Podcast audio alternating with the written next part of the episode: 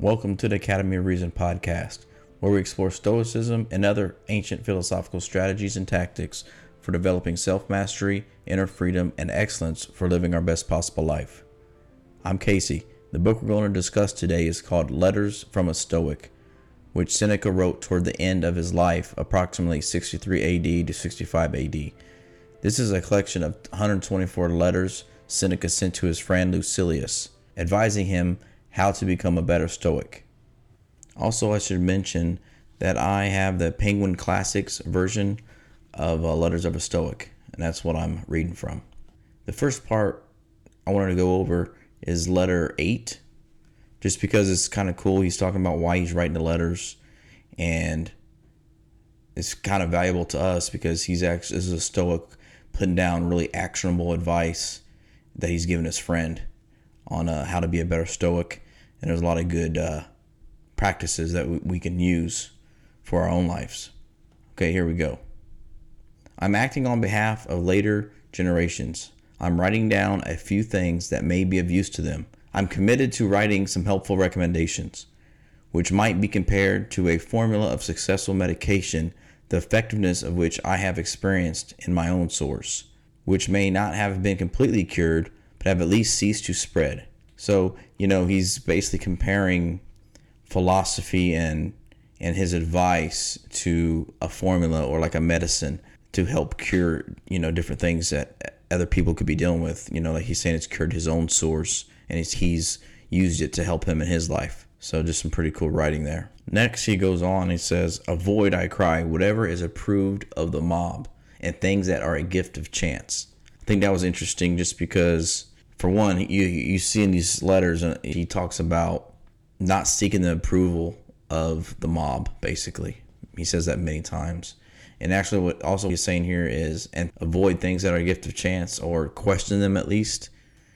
Yeah, I'm thinking maybe he's talking about him because he was given the role to be the advisor to Nero, which was one of the worst, most ruthless emperors of Rome and that really didn't work out for him because Nero actually ended up putting Seneca to death. Okay, here's kind of one of another part of this same letter, letter 8, giving some advice here to his friend. Cling therefore to this sound and wholesome plan of life. Indulge the body just so far as it suffices for good health, and needs to be treated somewhat strictly to prevent it from being disobedient to the spirit. Okay, let's stop here for a second. I think it's interesting that he's talking about you got to treat your body somewhat strictly to prevent it from being disobedient to the spirit. When he says spirit, I understand that as kind of like your will. So, you know, sometimes it's a failure of will because you you'll eat more than you're supposed to, or you eat more than you want to. So then your body is controlling you. Now, if you have control, if your spirit or your will, he's that can be interchangeable. Your spirit is your will you will yourself to be disciplined and only eat what you know you should eat and just to be full. That's kind of what he's talking about on that piece there. Okay. I'm going to keep going here. Your food should appease your hunger. Your drink should quench your thirst. Your clothing should keep you out of cold. Your house be protection against inclement weather. Well, it makes no difference whether it is built of turf or of marble, imported from another country what you have to understand is that the thatch that makes a person's roof is just as good as a gold one. And the last part of this one, he goes on a little bit, but then he ends it with reflect that nothing merits admiration except the spirit, the impressiveness of which prevents it from being impressed by anything. So here, Seneca's talking about a few things. You know, the first is controlling your body and being having self discipline to be healthy and take care of yourself and not let your body control you. The next thing he's trying to get across, I think, is not to value external things, such as having a nice, fancy house. Like he talks about having a, a roof made of thatch is just as good as a roof made of gold, or a house made of turf is just as good as a house made out of marble. So you can see what he's getting at is you don't need to have all these fancy cars, huge house. Get what you need, and that's all you should be concerned about. Anything else is extra. Um, I think the point is, you, make sure you're aiming or have the right goals in your life. I think that's one of the things he's getting at here. Some people work their whole lives to get a house of marble or to get a roof of gold and that's their aim in life because that's what they think is make them a good person or will make them happy or make them successful. And at the end of their lives they come to regret those things and they wasted all their time and you know they took time away from things that really matter. And that's that's the key. And i think that's what he's trying to make sure that his friend doesn't do. And these are all externals. It doesn't really matter. It doesn't affect your soul or who you are as a person. These are just external things that you're getting that you should not value.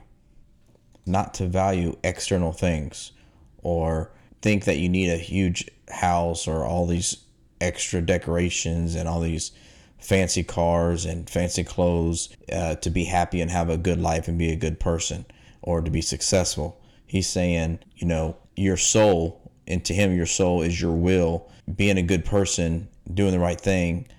That is what's important. And I think that's what he's trying to get across here to his to his friend here. Okay, continuing on here. Seneca quotes this is the same letter. Seneca quotes Epicurus.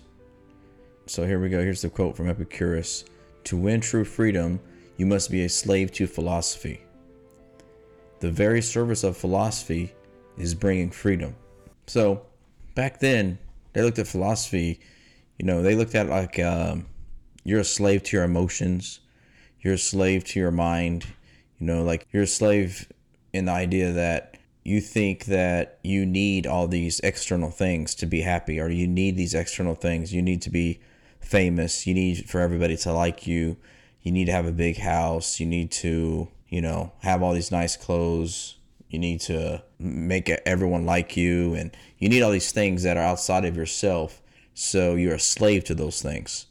So you got to work hard. and You got to do all these things to make all these other people happy, and you got to work at these different jobs to make all this money to buy all these things that will impress other people and make you feel like you're successful. But in reality, you're kind of you're barking up the wrong tree, and it's going to just end up at regret because you just waste on your time, and these things really don't matter.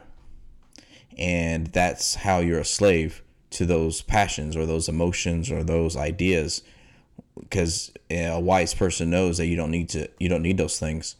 So if you got into philosophy, then you would actually learned that you those things are not they're not worthy of your time, and they're not something to shoot for or aim at. So that's what he's trying to get out there. I think that's a pretty interesting idea.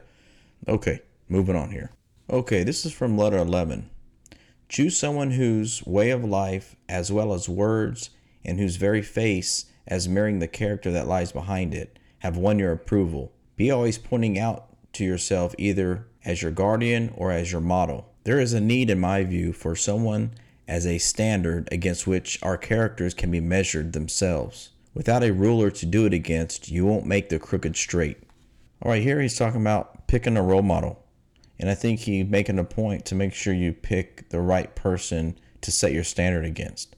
Make sure you're picking somebody that has good character, has a character and a persona that you want to have to compare yourself against. Because a lot of times people will pick a role model that does not live up to what they think in their mind, and that's usually the case. So it's not like you're blindly following a role model or you know you got to be exactly like that role model it's just saying hey have a standard that you can compare yourself against and to reach for that next we're on letter 16 and he quotes Epicurus again. And here's what Epicurus says this is uh, Seneca quoting Epicurus If you shape your life according to nature, you'll never be poor. If according to people's opinions, you'll never be rich. So, and he, then he he talks about your nature's wants are small, while those of opinions are limitless. So here is hammering the same point that we talked about earlier, really. Okay. So nature's needs are not that much. If you're trying to pursue the opinions of others and you're trying to live up to that, you're never going to be rich and you're never going to achieve it because it's limitless. All right. Next one here. This is a famous one. And I believe Tim Ferriss talked about this on his podcast. it's kind of interesting. Found in great men's teachings, set aside now and then a number of days during which you will be content with the plainest of food, very little of food, with rough and coarse clothing. Then you will ask yourself, is this what I used to dread? Okay, here Seneca's talking about living without our luxuries. You know, because sometimes we think we need our luxuries, we get attached to our luxuries, and we cl- cling to these external things that we think we have to have to have a happy life and to have a successful life and to, to be happy, right? So he's saying, how about you just trying to live without these things for a while so then you can see it's actually you don't need those things. So, for instance, if say you lost a bunch of money and you can only afford to buy basic food, you know, like oatmeal or some ramen noodles or something, live on those for a few days um, and see how bad it is. And then you realize, oh, this is not even that bad actually. You know, not not going out to eat as much, or head just not going out to eat at all. It's not that horrible. So if you know, if you're always worrying, hell, what if I lose this money and you're stressing out, you know, you're not having inner peace, you're not having inner freedom, right? Because you're worried about all these different things that might happen. You say, hey, well, if the worst thing happens, I'm still okay. And that's kind of what he's getting at. So then you're not stressing about all these things that are external that you actually don't need, but in your mind you think you do. Hope that makes sense. That brings us to the end of the episode. I hope this episode was beneficial to you. Hope you enjoyed it. Hope you got something out of it. Please follow and review the podcast if you did. It really helps other people find it in search so other people can also benefit from this episode. Thank you for being here. If you're hearing my voice right now, you made it to the end. I really do appreciate you. If you have any questions, comments, if you'd like to send me any other topics you'd like me to cover on the podcast, you can go to my website at academyofreason.com. You can leave me a message there. Or if you want to find me on social media, you can find me on Facebook. I'm also on Instagram and Twitter. I answer all messages, so don't hesitate to reach out. Until next time, see you later.